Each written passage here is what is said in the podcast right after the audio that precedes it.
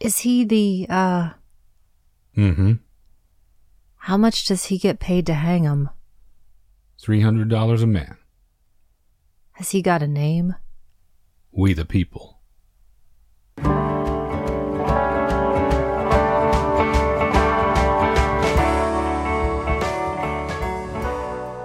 Welcome to the Magic Lantern Podcast, an ongoing informal discussion of the films we love and the things we love about them. I am Erica Long. And I am Cole Rolane. Each episode of the Magic Lantern will be devoted to one film that we alternately select, and we will discuss why it is significant to us. Just a note whether the film is a classic or a more contemporary title, this will be an in depth discussion that will include explicit plot details and potential spoilers. We are at episode 91 and we're back to Cole's choice. What did you select this time? I have chosen In Cold Blood from 1967, directed and adapted by Richard Brooks and starring Robert Blake, Scott Wilson, John Forsythe, Lantern favorite Charles McGraw, and Paul Stewart, with cinematography from Conrad Hall. It's based on Truman Capote's groundbreaking nonfiction novel of the same name, and it chronicles a botched robbery that results in the brutal murder of a Kansas farm family and the ensuing pursuit, capture, and execution of the two men responsible. The specifics of the crime are this. In the early morning hours of November 15th, 1959, two ex convicts, Dick Hickok, played here by Scott Wilson, and Perry Smith, played here by Robert Blake, showed up at the home of the Clutter family, a fairly well off farming family that lived in Holcomb, Kansas. The plan was to rob the family safe and then abscond to Mexico. The problem was the safe did not exist. They were given bad information. They murdered the family, and in the end, their perfect score amounted to a portable radio, some binoculars, and about $40 in cash. In a strange twist of fate, we are actually recording this on a cold November night on the exact date that the crime occurred 59 years ago. The murder victims were husband and father Herb Clutter, his wife Bonnie, and two of their children, Kenyon and Nancy. Now, I'm much more the true crime aficionado in the family. When you approach it, you generally favor heists, embezzlers, white collar crime, that sort of thing. How do you feel about covering this, a subject in which the crime is such a violent crime? I'm also a true crime fan, though, as you mentioned, probably slightly less than you. I grew up knowing about this crime. I read the book when I was younger. I've read it again since then, and I've seen the film several times. It's a fascinating story. It's horrific. It's violent, as you mentioned.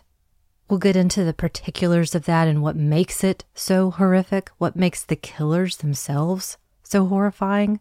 And I find in general that the reason I tend to stay away or need to step away from more violent stories sometimes is that I have a very hard time reconciling with the idea of a motiveless crime or being in the wrong place at the wrong time. And so chaos and uncertainty are terrifying concepts for me. You can hear me expound upon this at length in our Smile Jenny You're Dead episode. And I think the Texas Chainsaw Massacre episode as well. We talked about it some. Well, I was thinking about how to describe the feeling I have about it and whether or not I would say I was excited to cover this. I would say yes, I am excited. I would describe it that way because it was such a galvanizing experience, but with the qualifications about not glamorizing the crime and the criminals that always come when you talk about a subject like this.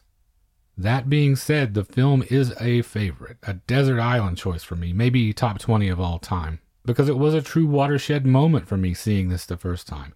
It's such a landmark in how frank and blunt it is. And it's the first true crime film I recall seeing along with Helter Skelter. The Tate LaBianca murders were more sensational crimes, but I think I felt this one more deeply, and some of that you can probably chalk up to geography. I feel very similarly to the film and the book, but not for the same reasons as you. Hollywood had the allure, but Holcomb, Kansas is a town not unlike where I grew up.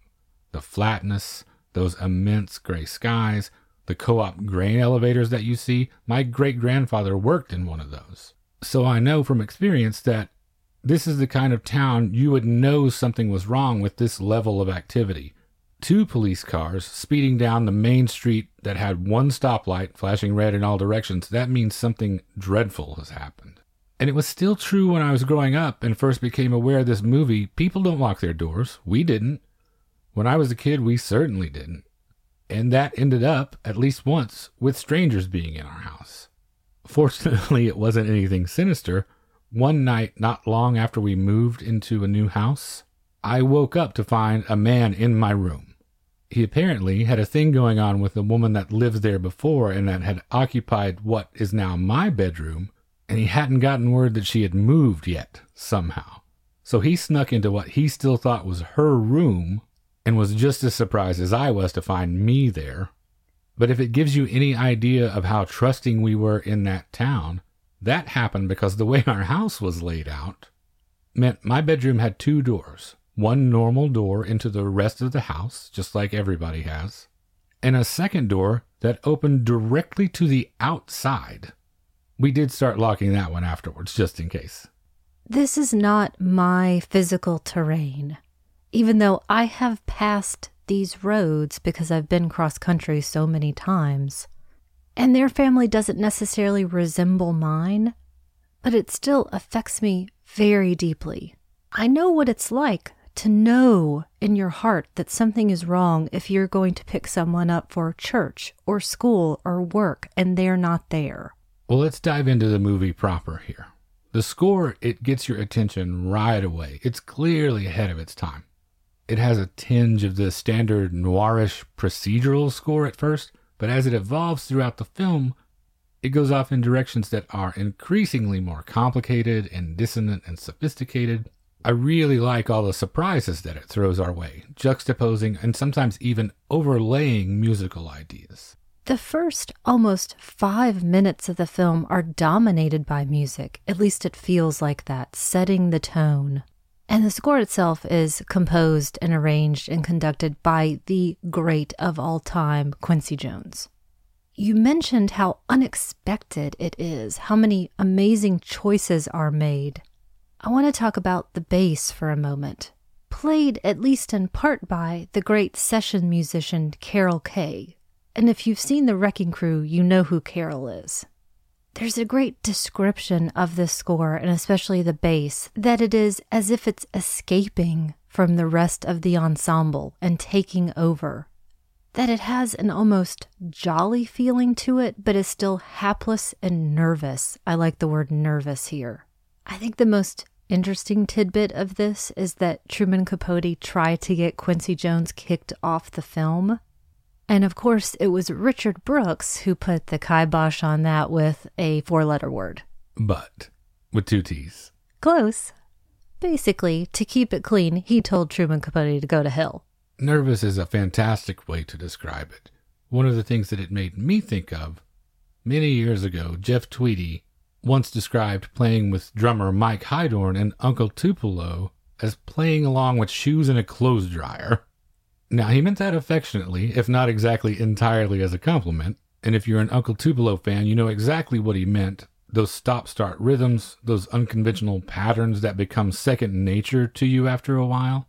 This score makes me feel a little bit of that. Not rhythmically necessarily, but intellectually. I can't always guess where it's going to go. But the push and pull of it, when it's melodic, when it's grating, the way it works hand in hand with the sound design, when music is conspicuously absent altogether, it all makes perfect sense ultimately. And when I watch it now, how amazing it is to realize there's a completely different score for the family than for the killers. I know you're partial to Thriller, but I am going to go on record here and say that this, along with the Sanford and Son theme song, is Quincy Jones's best work ever. And to accompany this music, the opening visuals that we have are so dark. There is so much literal darkness in the film, what seems like infinite blackness in some places. The opening shot of those bus headlights in the distance with nothing else visible for what seems like miles. Perry's boot sole in that chiaroscuro lighting on the bus. It's a very noir movie in a lot of ways, especially in the sections revolving around the criminals and especially the crime itself. which is lit with little more than flashlights in some places. But scattered among all that darkness, you have scenes verging on documentary with their verisimilitude, their lighting, their shooting style.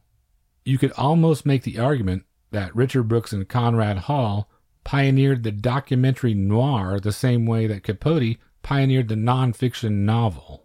I want to talk about Conrad Hall here for just a moment. He had worked with Richard Brooks before on The Professionals from 1966. And I think that his previous work in The Outer Limits for so many years really is reflected here. Those uncanny techniques brought to bear in this more documentary noir style, as you mentioned. This ability for shooting in practical darkness. The lens flares, especially from car headlights that are so effective. The zoom work. He worked together with Richard Brooks several times after this, and I'm also thinking about two separate projects that he did Cool Hand Luke and Butch Cassidy and the Sundance Kid. And so I'm wondering too if it strikes you that he had a real flair for working in outdoor America. No pun intended. Right, sorry. I don't necessarily associate Conrad Hall with sweeping vistas the way I might some other cinematographers. I think the examples you cite, those exteriors, this crisp black and white, this documentary style that he's good at, shooting for television, shooting those grubby claustrophobic interiors that are sickly colored for Fat City. All of that suggests to me that he had an incredibly broad skill set and could shoot anything and make it look exactly the way you wanted. I mean, case in point, Black Widow from 1987. and I'm also not joking. But anyway. But I do get, I think, what you're trying to say. And that's what I was referring to earlier when I get a true sense of the geography. It may not be the most picturesque thing, but he certainly gives you the essence of where you are with whatever he's doing. Now, you briefly talked about how in the beginning, the first five minutes or so, we're given very little dialogue, mostly music. But I feel like we're given a lot about these characters. As we're introduced to them, if we don't know anything about what's coming, or maybe even if we do, these opening scenes generate some sympathy for these two men. Dick is obviously a doting son with a sick father. Perry is spooked by nuns at the bus station, so you can infer perhaps he suffered some abuse. Little details like the baby shoes on Dick's rearview mirror. And then when the dialogue starts, it's clear that Perry seems to want to choose the right path, and he's looking for any reason to do so in the beginning. He even calls the prison chaplain, who pleads with him whatever you do, don't cross the river into Kansas. It's almost as if Perry already knows how this will end. And when you watch this, this vibe that Perry is giving off, this doom laden conversation with the chaplain, do you get that feeling because Perry is so well acquainted with his own weaknesses? Or does he perceive it as something external that he has no control over? I think back to that first moment that we see of him, and I look at him as a boy in fancy boots with a guitar. He spent all of his money, the money that matters, on the things that he finds important. But he wasn't a boy at this point. Perry Smith was 31 at the time of these murders. Robert Blake was 34 playing him. He had already been through the military in Korea, where he had a lot of jail time during that period. He had a non arguably horrific childhood. He was already disfigured, in pain constantly. And so I think it might be a bit of both of those his fatalism plus knowing himself and the experience to see that really he had nowhere to go beyond his dreams. Dick Hickok was 28 at the time. Scott Wilson was just a baby at 25 playing him. It was only Scott Wilson's second movie appearance ever. He was just in In the Heat of the Night right before this. And it was Sidney Poitier who actually suggested to Richard Brooks that he use Scott Wilson. Great choice. Dick at this point already had a history of petty crimes. He had also that disfiguring car accident. And so when I see him with his father, I absolutely believe that he's devoted and he is so angry at the way that they live. So, something that we see more than once, a theme that crops up again and again, it basically boils down to never being able to accept personal responsibility. We can argue over how they came to be that way, but that is who they are. And the last thing that occurs to me about Dick here before we move on is that for everyone, he has a smooth line, whether it's his dad or Perry or a salesperson. He knows how to be charming. It's true, and he's charmed Perry into this plan, their perfect score, which is already underway when he picks him up here at the bus station. That plan is in motion 400 miles away, and the Clutters don't even know. They're occupied with things that seem very important at the time errands, obligations with family and friends, that solemn moment, quote unquote, of renewing his life insurance policy. There are perhaps no victims in the world of true crime that I know of that make me more sad than the Clutter family. I don't know how you feel about this. Absolutely. And I almost don't want to get bogged down in that here because I'll probably just start crying. They were a family who loved each other. Herb and Bonnie had more children who survived. Kenyon and Nancy were kids. There's no precociousness here, even with that moment of Herb catching Kenyon having a smoke on the sly. I'm glad you bring that scene up because right at the top here, it hits me really hard. It's such a small touch, but there's so much potential story in it. Kenyon doesn't want the family to see. Why? Does he feel an obligation to maintain the veneer of being the good son? Herb catches him. He obviously knows what's happening and even gently ribs him about it, but doesn't make a big deal out of it. So maybe Herb was in the same exact position as the son at one point. Or maybe he never smoked in his life, but he knows that Bonnie is having health struggles of her own, mental and physical, which is something that there's been conjecture about so he wouldn't rat out the kid so as not to add further stress to her life. But you see what I mean. In this one tiny detail, there are countless things that let you feel and infer more story and understand that they were real human beings and they had good intentions, bad habits, grace, humor, and love for one another. Mentioning Bonnie here for a moment, I like the way that Brooks has decided to suggest that her history of possibly this sickliness, she sleeps in a separate bedroom. And when she's woken up, she doesn't immediately get out of bed to start making everyone breakfast, which is what I would assume would be happening. And so that speaks volumes. And then later, in the very crucial moments that mark the end of their lives, there's an embrace that also speaks volumes when you look at Brooks's filmography, there's obviously a real humanist bent to it all.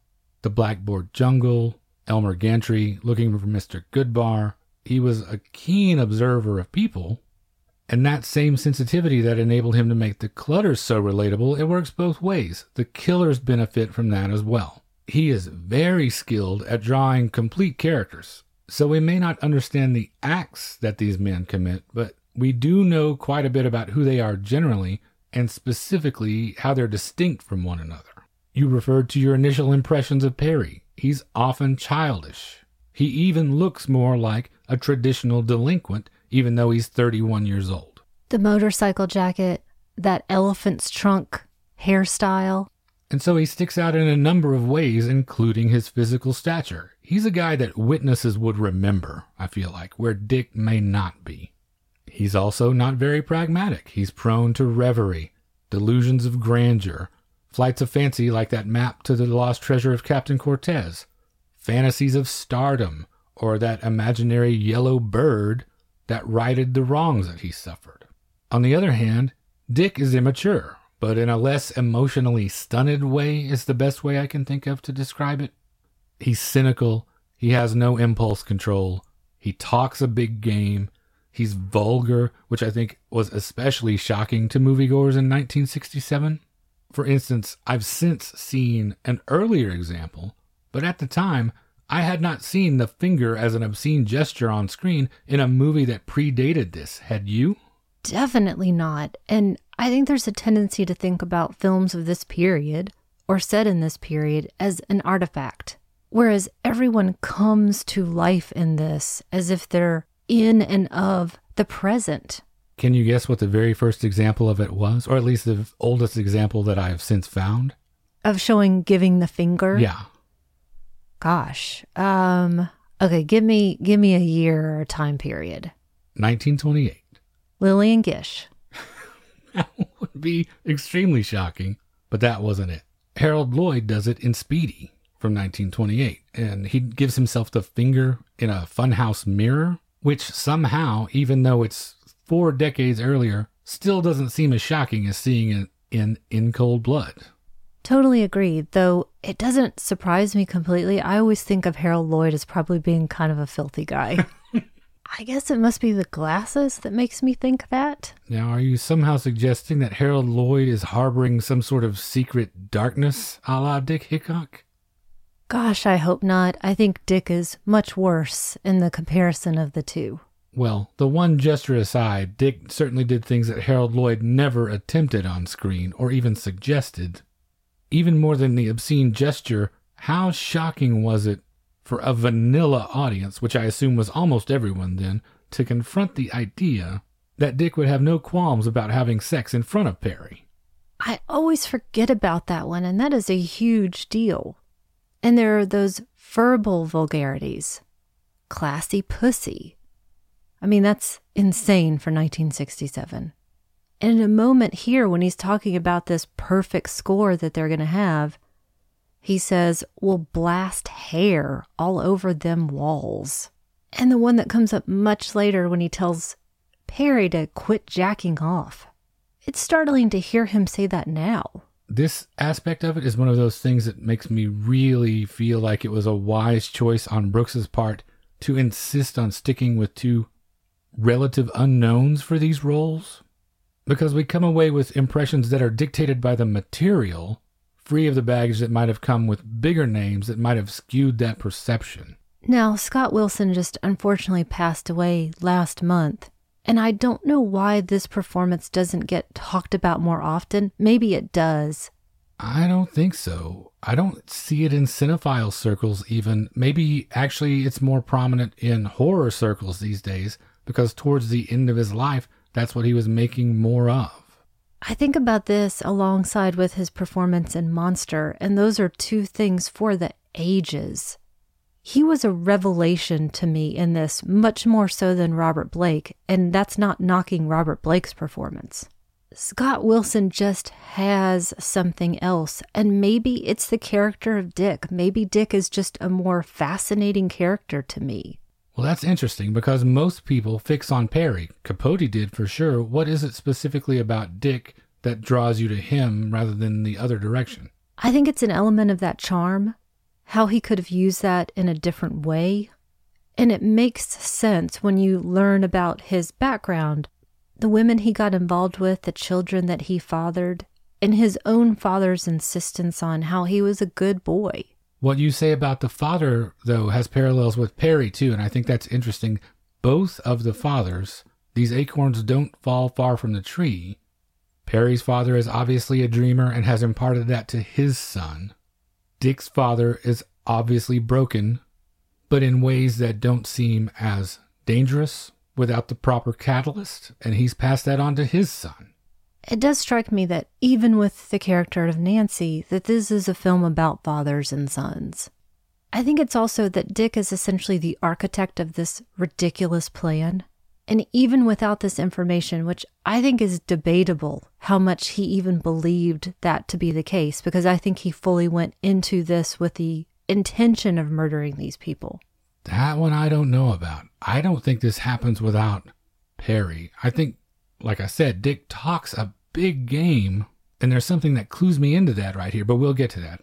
I do completely agree with you about one aspect of this. As damaged as he is, Dick is very adept at certain things, at least in this limited capacity. His contribution to this enterprise is not violence, I don't think. It's that innate ability to read people and make that work to their advantage. That's what I was just about to say. I completely agree. He is maybe not the more violent here, though, again, that's debatable thought versus deed. But he is the manipulator. He is the one who chose Perry, and that was for a reason, always to achieve his own ends. And Dick isn't without insight either. At one point, he laments that there are two kinds of laws one for the rich, one for the poor. He's certainly not wrong. We see that play out every day in the court systems. He does have a line for everyone, but I don't know if the one person that needs to buy this line of patter does. When he's still talking this big game, going on about leaving no witnesses, is Perry skeptical of Dick? What's that look that he gives him? Because he very definitely suggests something. Is it disbelief, distrust, apathy, something else? I guess it comes down to that neither of them are passive, even though Perry might seem like it at certain points. He, of course, also has his own motives, and so, surprise, we can't trust two sociopaths. Well, Dick has read Perry right, too. I got you figured for a natural born killer, he says. And once again, Dick's not wrong. We may disagree slightly on how each one ultimately contributes to this grisly end, but in the worst way possible, they do make perfect partners. Well, all of this takes place as they are on their way to the Clutter house. And we find ourselves sitting in the car with them outside 2 a.m. on the fateful evening. And now, prior to the crime, Perry has flashbacks of his childhood and his parents. Perry's hallucinations, for lack of a better word, his dreams, are one of the two big contributions that I think Brooks brought to the adaptation of the novel into his screenplay the other being the character of Jensen, the journalist, whom we'll meet later. Brooks did make the story a little more linear compared to Capote's source material, but there are still a handful of these elements that move us back and forth in time. I like the way that the narrative is slightly fractured in accordance with Perry's episodes of dissociation. And Brooks handles all of this flawlessly. There is so much precision in the structure and these angles and setups you would think the Coen brothers storyboarded this thing. There's a scene a few moments before this when they're buying their equipment in this hardware store. That camera is so alive and completely fluid. It's really interesting without being handheld. I couldn't find any evidence that Brooks storyboarded this at all, but basically it's just that the book is so expressive and detailed that there is your blueprint visually and in every other technical aspect. It's just consummate storytelling. He thought of himself first and foremost as a storyteller, right? So much so that the epitaph on his gravestone says, First comes the word, if that gives you any indication. And of course, we've already mentioned several times that he adapted this work. He wrote the screenplay. There are definitely fans of the book who criticize the film and its approach to what they see as humanizing the murderers, turning the clutters into one dimensional characters. Which I heartily disagree with. I disagree with both of those things. Number one, the idea that the book doesn't humanize the murderers somehow. And I absolutely see the Clutters as fully realized characters, even though their screen time is, of course, so much less. They were not necessarily the point. Their phantom money was the point. We talked about those essential touches that Brooks has brought here that makes us feel them, feel their deaths, mourn for them. And I think also it is that structure that Brooks has brought here, along with the amazing editing work. And that editor was Peter Zinner, by the way. He worked for decades upon decades, including The Godfather. Also, all the way back to Singing in the Rain, by the way. So they've used this cross cutting between the killers and the clutters to make me feel like they're in the same universe and that their coming together is a physical inevitability. And that's all the way through Perry hearing the train and Nancy hearing the same train, we realize. I think it's worth noting that Brooks and Hall were not filmmakers first. They came from the world of journalism in the first place, Hall much less successfully than Richard Brooks, but they did not start out as director and cinematographer. So they bring a different experience to bear on it, and I think it makes them really well equipped to handle this material. Peter Zinner, as well, he started out as a sound effects editor back in the 40s. Singing in the Rain, he was actually the music editor on that. And so I think there couldn't be anyone better equipped to work with this film editing and this score editing to put those two things together. Like I mentioned, that train sound. The word you use there, inevitable, is the perfect word. And I would also say, in addition to that, it's lean, efficient, and dreadful. We see the daughter saying her prayers. Perry wants to leave before it's too late. Cut to the next morning and the doorbell ringing. Nancy's friend and her parents calling on them, discovering the crime. So Act One is over, and the procedural begins, and this investigation will carry on as Perry and Dick head south to Mexico. It's the Kansas Bureau of Investigation that's brought in here. And I don't know about you, but this felt completely different than other procedural films. It does for one major reason, which I will get to in a little bit, but why is it different for you? These guys don't feel like junior G men. They're not fascinating individuals. They're workaday, and to me that feels more modern and human. We've talked about Dick's language, but for any period, these guys speak realistically, pragmatically, cynically. And maybe it's also down to the simple way that John Forsythe is shot in this. A lot of it's fairly flat. The lighting's more flat here. He's often in profile, but it's not that Eliot Ness type of profile. This is more of that documentary style, echoing something like The Maysles Salesman almost. And then there's that amazing composition later when Alvin Dewey, that's John Forsythe, is sitting in a chair, rocking himself back and forth in profile, while Jensen, the journalist, is framed in the doorway. It's so interesting to me. There's not much evidence for them to collect except that boot print in the blood. Now, have you actually seen the clutter crime scene photos? I definitely have not sought those out. Well, I won't get too grisly with it, but the boot print is not a separate entity like it's presented most of the time in the film. It's inches from Herb Clutter's body in the actual full photo, and when you see it, you just cannot divorce the two images. As blunt as the film was, it spared us that, at least. There are also two photos of Herb Clutter, one face down like you see in the film, which leaves you with the same general feeling as what you see in the movie. But then there's one after they turned him over, which is something else entirely. You referred a little bit to the journalist and the detective occupying the space together comfortably, which I think is really interesting the police's relationship with the press in this thing is fascinating to me. It's portrayed as pretty symbiotic and ideal almost. This axis of the lead investigator and the lead journalist, you see them working side by side a lot, not just in the house, but sharing an office space even. And the journalist is clearly not a Truman Capote surrogate, but a Richard Brooks surrogate. I mentioned earlier that was totally Brooks' invention. And Capote didn't like this character. He felt like he acted as a Greek chorus, which I don't really think is a bad thing necessarily. I might argue it's not so much a Greek chorus as a Brooks chorus. He's saying exactly what Richard Brooks wants us to hear. I personally think Truman Capote was just pissed off because he wasn't in the film. I really think he harbored a desire to see himself realized that way. But maybe I'm not giving him enough credit. What, you think Truman Capote would seek out the limelight? Oh, crazy talk.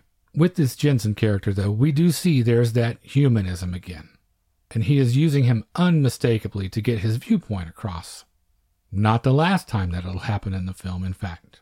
But I think right here, he may be giving Brooks's thesis statement, boiling it down to the most basic elements and what's at stake, what forces are at war here. A violent, unknown force destroys a decent, ordinary family. Something that everyone can easily recognize this is something to be terrified of. And I like how the police here are angry about this. It's a stupid, senseless crime, as they say. And thinking again about the difference here of the portrayal of law enforcement as opposed to other films, even other noir, these people aren't turning over tables, pounding their fists, waving guns around. They're smarter than that, and they're also more realistic than that. There's a really interesting episode later in which Forsythe lays out the cycle of how the press treats these cases. And he's doing that as he is touring the crime scene, the basement, yet again with this reporter. Now, this relationship may be the one thing in the film that I'm a little skeptical of. Brooks inserting himself this way maybe makes him too close to see this, but it seems a little too cozy, a relationship for the police and the press to have. How did that strike you? I agree. It did always seem odd, even though, of course, Truman Capote gained an incredible amount of access to the people involved.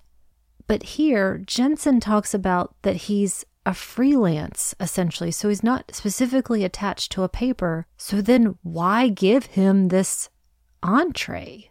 I said earlier that I think part of this conversation is Brooks's thesis statement about this. What I am not skeptical about is what is essentially the thesis statement of the film for me when Forsythe says, Murder's no mystery, only motive. This sort of sums up how I have come to feel about man's inhumanity to man after all these years. I always, always hope for better from people, but to be surprised by the depravity that we are capable of at this point in human history is naive and dangerous. These things happen literally every day. If you give me 10 minutes, I could pull up five articles from just the last two weeks that would make you question whether or not you ever want to go outside of your home again. And I can do that as far back into the past or forward into the future as you want to go. Just as an example, the FBI's crime clock for 2017 calculated that a violent crime occurred in the U.S. every 24 seconds last year, a murder every 30 minutes, a rape every 4 minutes, a robbery every 2 minutes, an aggravated assault every 39 seconds. This thing the detective says later about a radio, some binoculars, and $40 in cash implying that you take a look on any crowded street and you'll find someone willing to do this or something similar?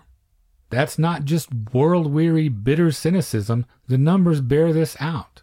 In this world we live in today, just the mass shooting statistics and frequency are enough. Never mind when you start to get into the more lurid and sensational cases with details that are so gruesome that they go beyond what you can even comprehend. When you add up the sheer volume of these things, you start to realize it's simply ridiculous to ever say, Oh, I never thought something like that could happen. Now, to be clear, it's not bad to want better of the world. I definitely do. But it is also irresponsible to suggest that there aren't dark places everywhere.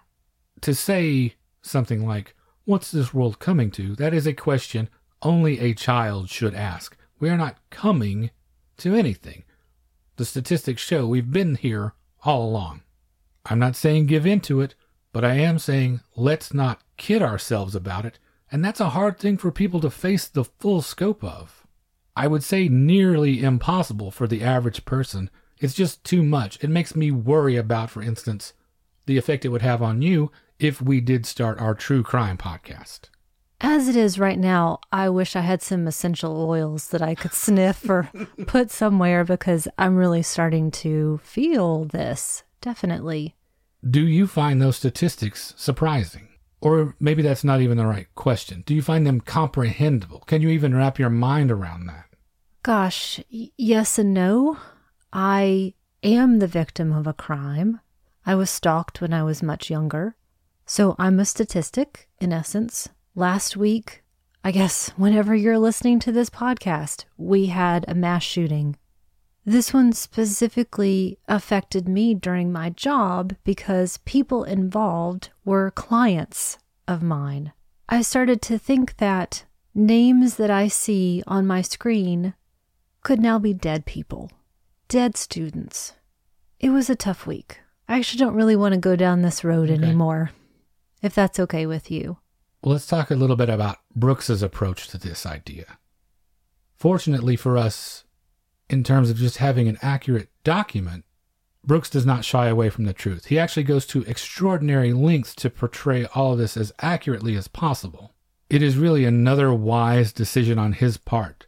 This actual shop where Hickok and Smith bought this suit and passed the bad check in Emporia, that's where they actually shot this scene.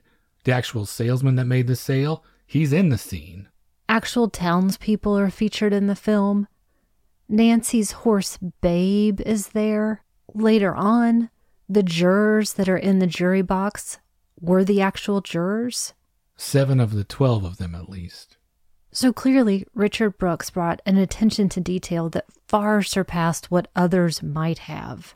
He spent a huge amount of time researching this at the Menninger Foundation in Topeka, Kansas, looking at how mentally ill and potentially homicidal prisoners were treated.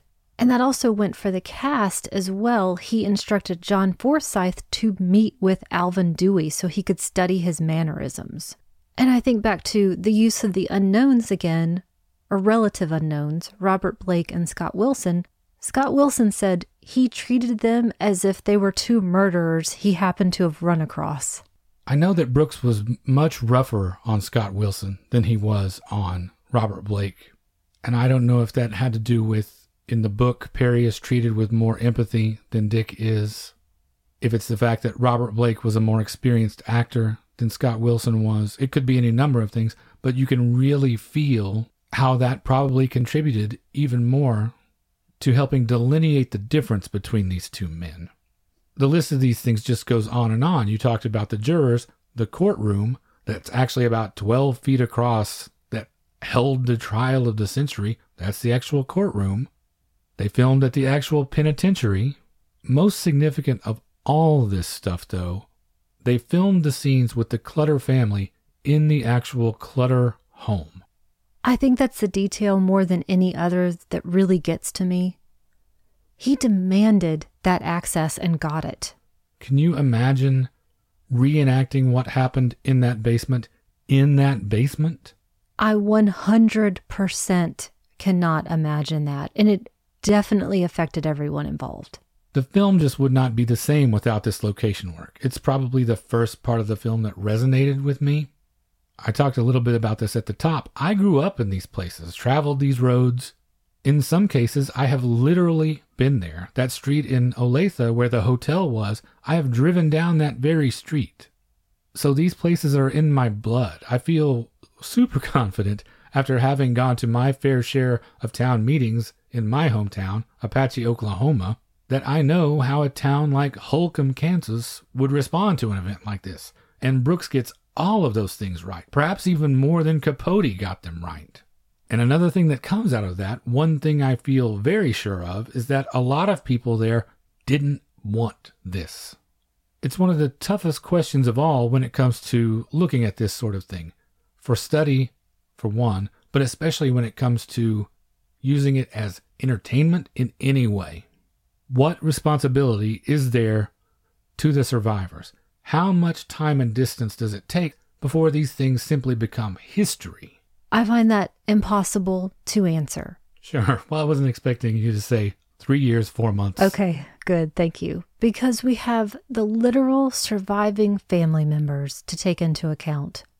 We've got students of psychology and law enforcement who might be able to learn something from this. And then, honestly, it's interesting. It's compelling. No one has a responsibility to me to provide that as my entertainment. And yet, I want to watch the movie again and again. I want to read the book again and again. I and many, many other people are fascinated by these kinds of stories. Well, I'm sure you can guess where I land on this. I favor not shying away from it, obviously. Even if this were to happen to me, I'm telling you now, you have carte blanche to, and that's not a blank check. you have carte blanche to have my story told in whatever way because I'm dead. I don't care. It does not matter. It does not affect me. The biggest part of that boils down to I think there's a larger responsibility to the truth regardless of the discomfort. And speaking of discomfort, Perry is not comfortable with Dick's lies where they concern him. You see this in his face when they're buying the suit, but he admires his skill as a grifter. As we watch this shopping spree in Emporia and beyond when they're bouncing these checks all over the place, it always occurs to me that crime had to be so easy to get away with in years past. In retrospect, I am amazed anyone ever got caught before the advent of computers. I have long maintained, for the most part, only the absolute dumbest criminals ever get caught, and unfortunately for Perry and Dick, they don't have enough sense to stick to their plan in the long run. They make it to Mexico, but all of Perry's daydreaming is getting on Dick's nerves. He wants to go back to the States. Of the two, Perry is the relatively criminally smart one. He agrees to go back to Vegas, get the stuff he shipped from Mexico, but once they retrieve that, he wants to get gone and stay gone.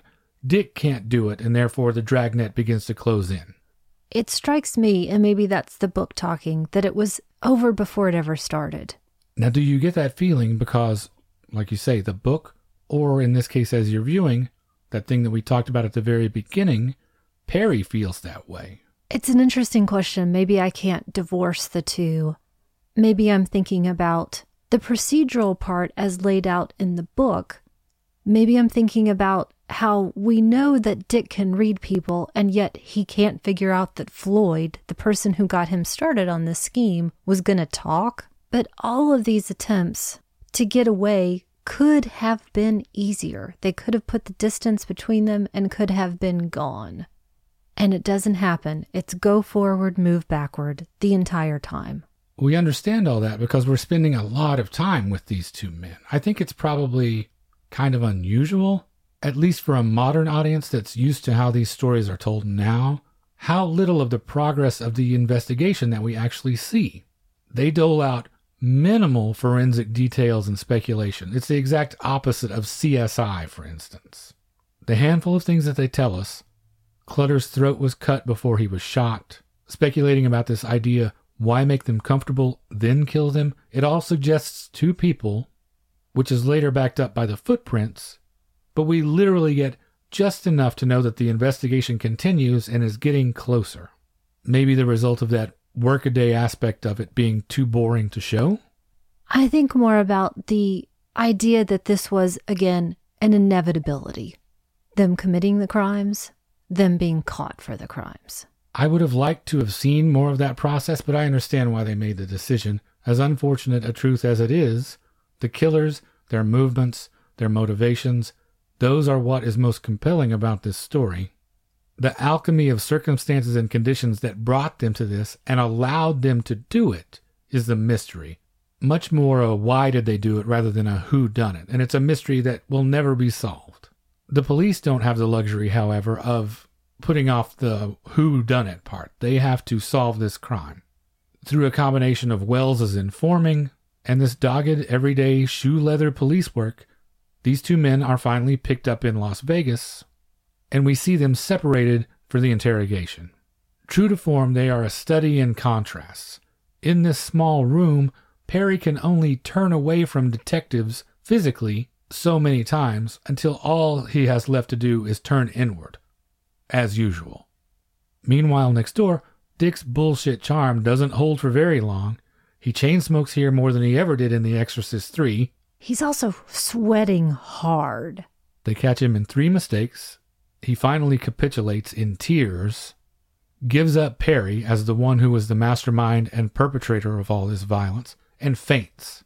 It turns out he is exactly what Perry thought he was, which I now think finally contextualizes that look that Perry gave him way back in the beginning when Dick was talking such a big game. He knew he was not made for this. It's stuff like this that I point to when I say I feel like Perry is much more responsible as the catalyst for this sort of thing. I get the impression from what you said earlier, you think this is more 50 50. You thought, at least in the beginning, maybe Dick was as capable of this as Perry is. I don't know if I'm reading you right or not, but I think this vindicates my position all along that if this was just Dick or Dick and someone else, this might not have even gotten off the ground. It's Perry's presence that guarantees that it plays out this way. Am I interpreting what you're saying correctly? I think you are, and I'm, as usual, going back and forth a little bit. I do stick to my assertion that I think that Dick is the prime mover for this. I think he was looking for the score. This thing presented itself. He twisted it to fit his ends. So you think, just to clarify, that if Dick walked into the Clutter house completely by himself, just with a shotgun and a flashlight, he would have killed those people? Not necessarily. Okay. Here's what I was about okay. to say, and I'm, I know I'm trying to put this together as I go. Even if it was only in word and not deed, because he says he's prepared to do this, it may still all come back to that bullshit line of talk that he has. I think he was ready. I think he had a larger propensity for crime in general than Perry did. I think Perry's was much more specific. I truly don't think if he had walked in there alone or with somebody else that he would have left without something happening, even if it was somehow his own destruction. I don't see Perry putting together the plan in the same way. I think that he is the murderous cog in the wheel. I think there's still one significant factor in favor of my argument that this is maybe 70 Perry, 30 Dick. And that's look who actually tells us the story. Dick is telling the truth when he throws Perry under the bus. He's not lying about that. Dick doesn't want to go up for murder one. I honestly don't think Perry walked into that house planning on killing anyone. 50 50, a coin toss maybe, but I literally think that decision was made seconds before the act took place. Perry is going to take us through the crime at long last. So we see how, at least we're told, it unfolded. For the most part, I believe Perry's recounting of this evening, with a couple of reservations. In the discussion of this, though, I want to draw a very distinct line between him accurately accepting his participation in this act. And this is Perry. Right. Versus him actively accepting responsibility for the act. Two different ideas, but I'm really going to stick to my guns that I don't think moments before he pulled that knife that he 100% walked into that house knowing that they were the only two that were going to walk out alive he snaps. He has a psychotic break, which I think a different set of circumstances might not have contributed to or caused that makes this play out potentially in a completely different way. I think we could continue to argue about that endlessly. I think we could each point to different sections in this flashback and maybe, at least for me, the impressions certain moments made on us. I think Perry knew the entire time that Floyd's story was a lie.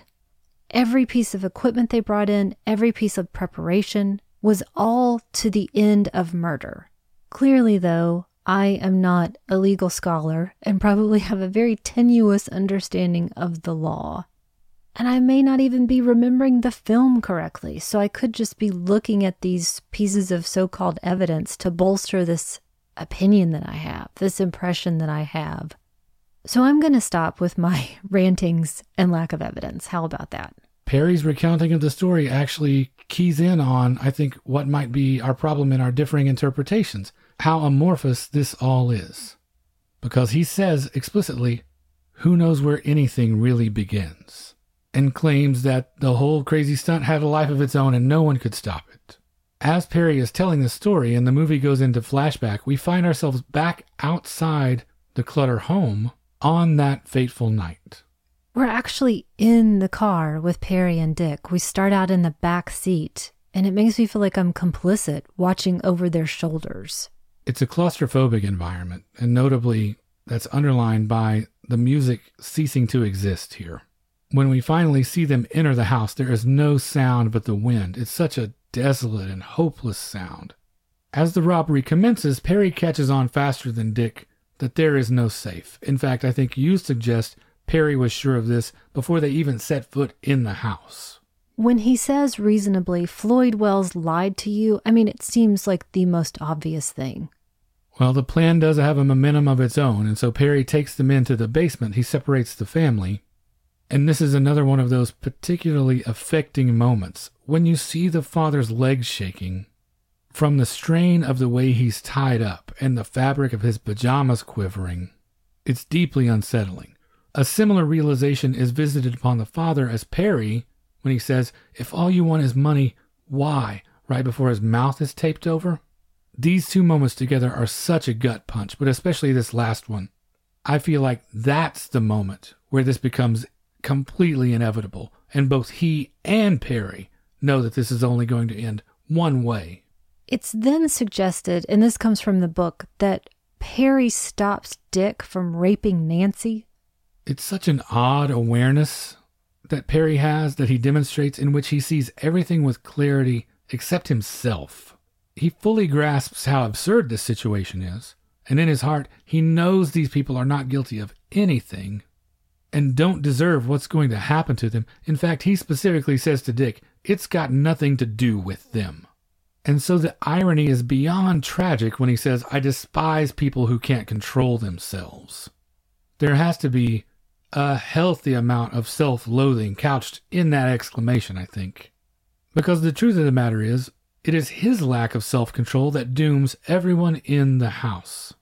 He is the only one with the power to make this potentially go a different way. But a switch has flipped inside him, and once this thing starts, it has to go all the way. It's Nancy's section here that's the most affecting to me. Her turning her body away from him as he's raising the shotgun. Then the use of sound, music, or footsteps, or her speaking and then there's nothing. So we've spent a lot of time on who these men are, and we finally have dealt with what specifically happened that evening. The aftermath, now that they have been pursued and captured, gets a sort of perfunctory treatment.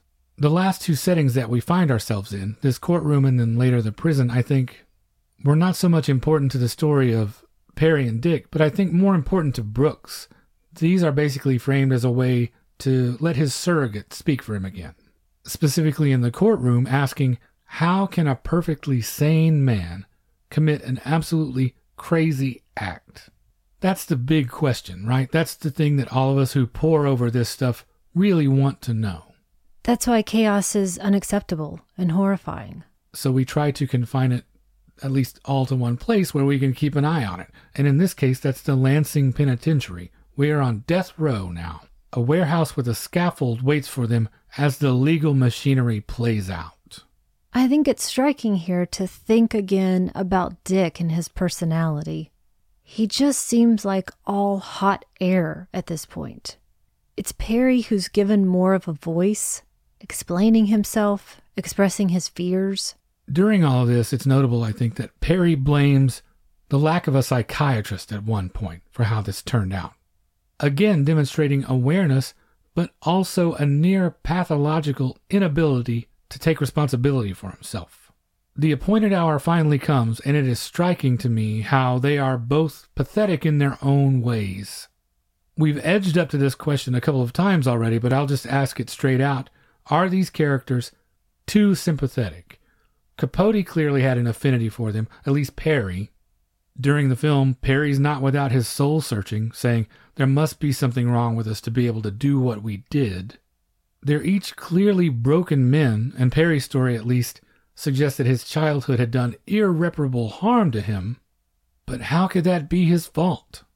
Is this as big a gray area as it seems like? Again, I could maybe not be giving Truman Capote enough credit, but I think that he felt sympathy and was able to express that to the extent that he could get a good story out of it. I think he recognized that these were still human beings, and therein lies the tragedy. I don't feel sympathy for these characters. I do for their each terrible childhoods and upbringings, and also for the choices that they made. It doesn't make them any less terrible to try to comprehend or wonder what I would do is there a little bit of that? A lot of people go through terrible childhoods and not all of them turn out to be murderers built in there? You know, generally, I don't feel that way. I'm also not always a, well, I pulled myself up by my bootstraps, so why can't you? I don't feel like that's a blanket explanation for every societal ill. But when you do introduce crime into it, and especially the crimes that they committed, that removes the sense of, well, okay, I can understand what they did and I want to help them. That goes away.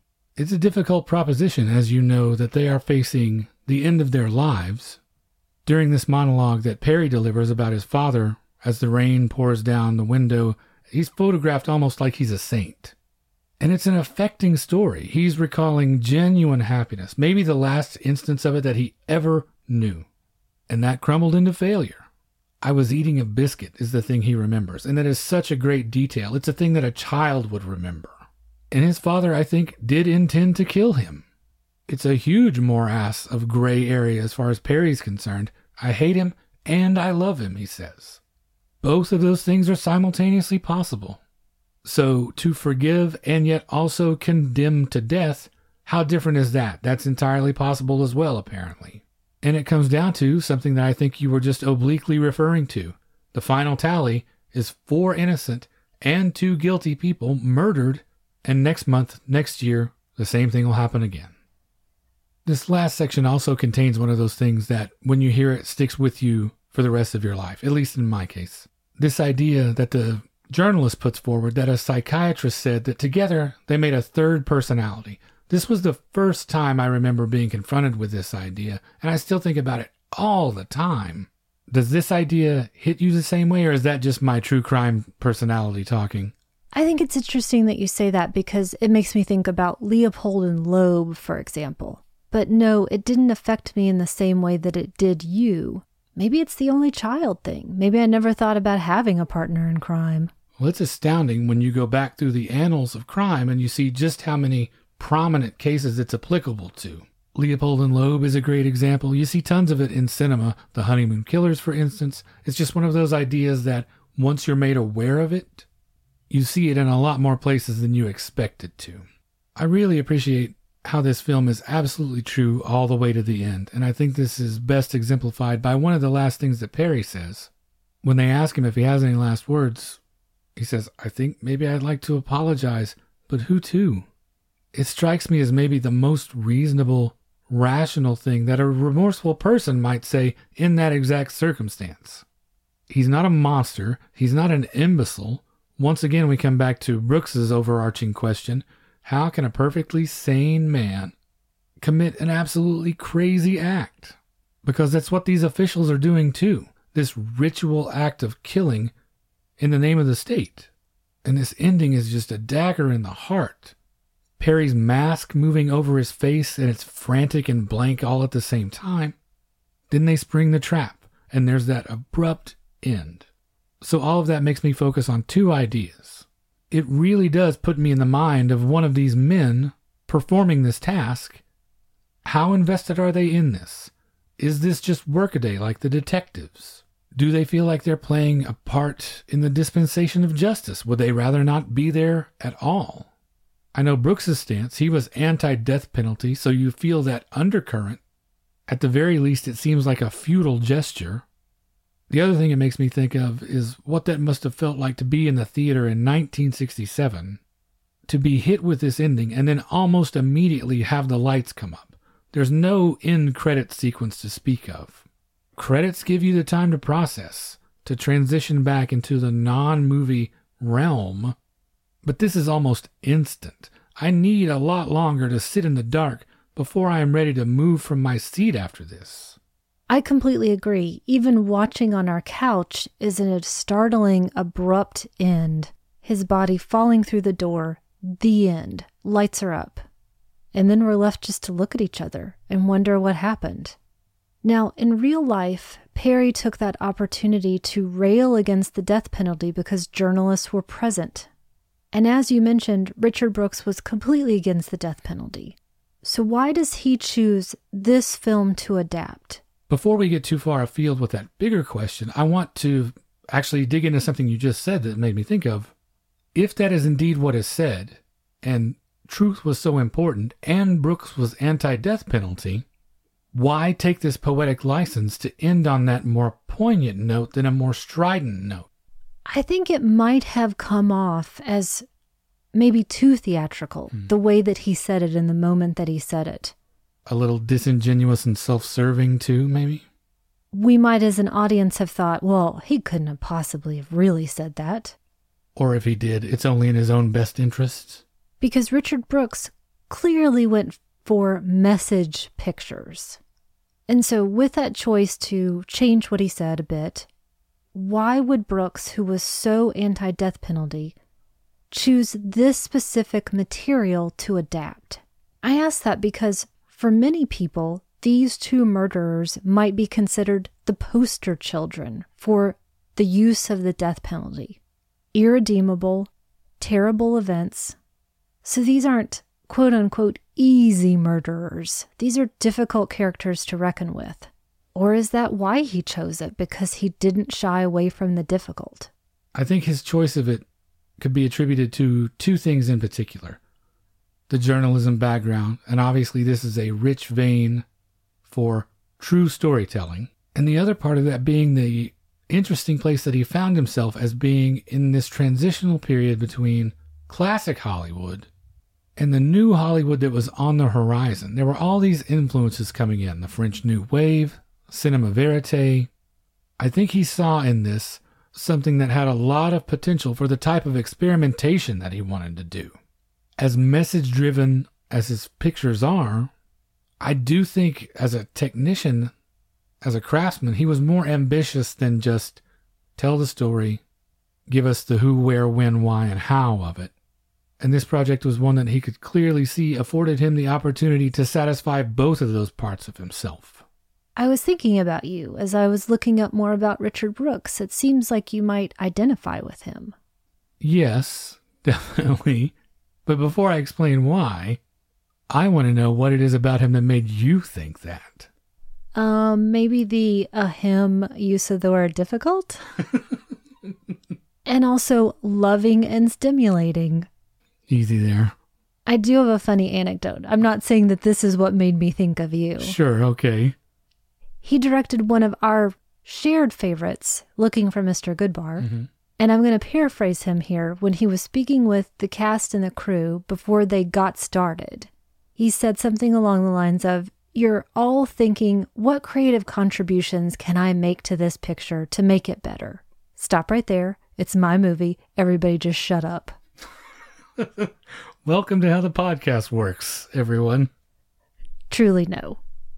You're right, though. This begins the long list of items of why I chose the film. I do identify with Brooks, based on what I know of him at least. He was no nonsense, a bit on the intense side, as you describe, and he had a certain gravity. He was loved and hated probably in equal measure, but you could never, ever question that he delivered results. Seems like he thought far enough ahead to have the answers to questions you didn't even know you had yet. And all of this allowed him to keep things under control. It meant that this became as much his material as Capote's in some ways. I think his steadfastness maybe even made him a better custodian of it.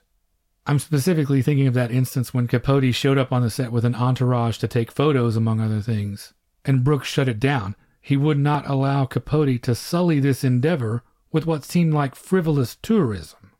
Other reasons why I chose it? I love the cold and the alienation. I know it seems odd to some people, but this is a feeling that I actively seek out. I find it comforting. Our friend Daisuke Beppu and I were just talking about Blast of Silence, for instance, and films that have cold and lonely endings. And this may be the very apex of that idea. Even just listening to Brooks talk about it, I feel it when he was saying how there's nothing between Alaska and Kansas but a barbed wire fence. What an evocative image that is. And him describing how on the set everyone began to talk in whispers when they are in the clutter home, and it puts my heart directly in the basement of that house on a cold and windy Kansas night at two in the morning. Obviously, you found him interesting. We watched a number of special features and we've seen interviews and read extra material. You may not identify as closely with him as I do, but do you find him as compelling a figure when you hear him talk about these things? Absolutely. His work as a novelist, then getting involved in films, how deeply he focused on his hatred for bigotry and racism. And I think he made a difference. Other things that the film makes me think of that make it resonate so much with me, it made me face a very specific fact of life. This is just going to get some of us there are always those questions of what could we have done to stop this? And in some cases and combinations, the answer sadly is nothing. Nothing could have stopped it. In other cases, the answer is any one of a dozen, a hundred things could have gone a different way that would have resulted in a different outcome. You think about the aftermath of the crime in this film. There were tons of places where this could have gotten even worse, where people narrowly missed meeting a bad end at their hands. So the film taught me the truth about what humanity is capable of, and it's just going to get some of us. Some of us as victims, and I think an idea that may be even harder to swallow, some of us as perpetrators. You might think that sounds impossible, but what do you think the percentage is of murderers that intended for things to go that way when they woke up that day. I would guess it's probably pretty small, and the great majority of people who are in prison for that sort of thing can't believe where they ended up when things started off pretty normally when they woke up. As much as most of us might like to, we'll just never completely excise this capacity for mayhem and cruelty, I don't think.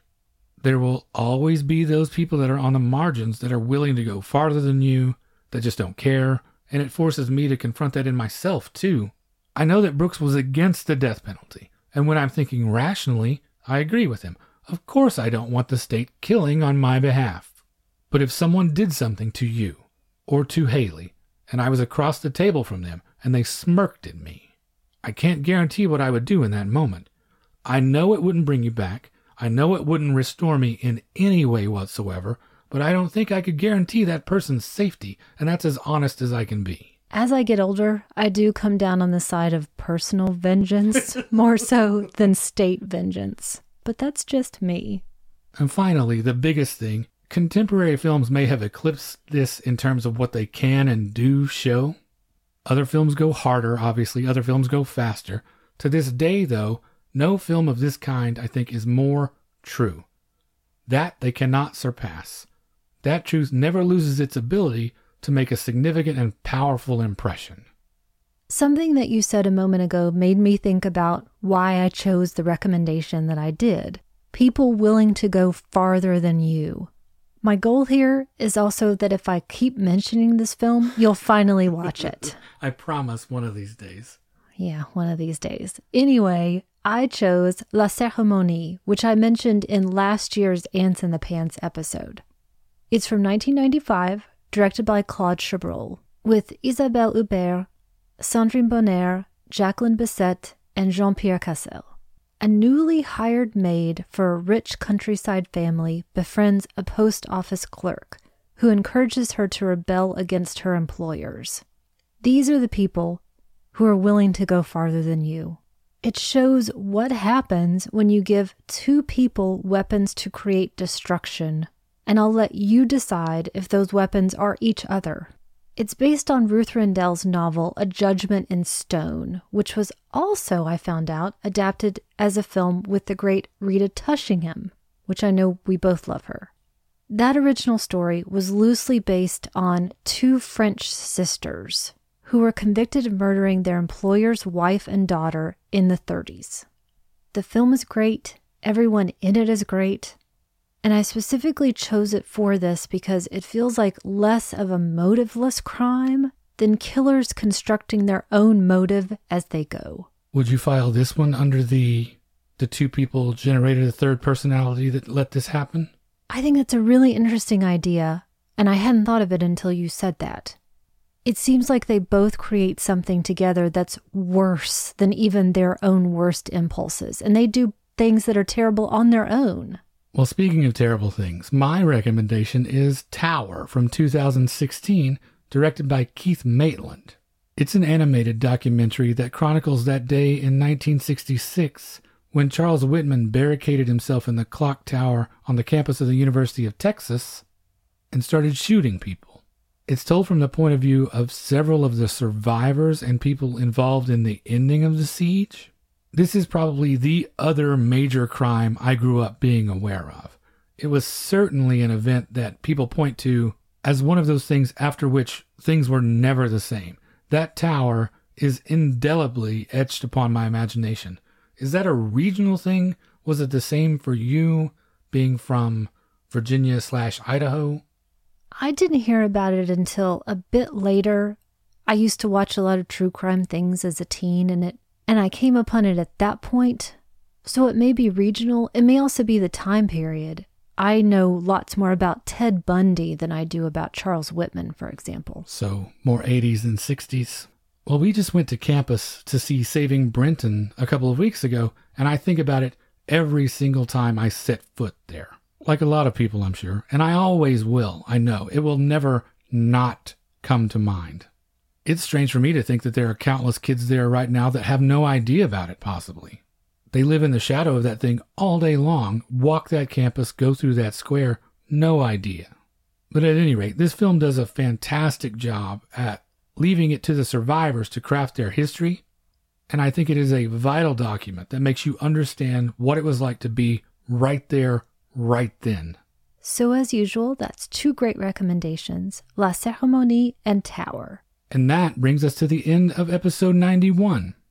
If what we do here is valuable to you and you would like to support that, we would certainly love for you to check out our Patreon at patreon.com slash magiclantern. The $5 a month level gets you access to a big backlog of bonus episodes, and those come out on the Mondays alternating with regular episodes, so you never have to go a week without new Magic Lantern in your life.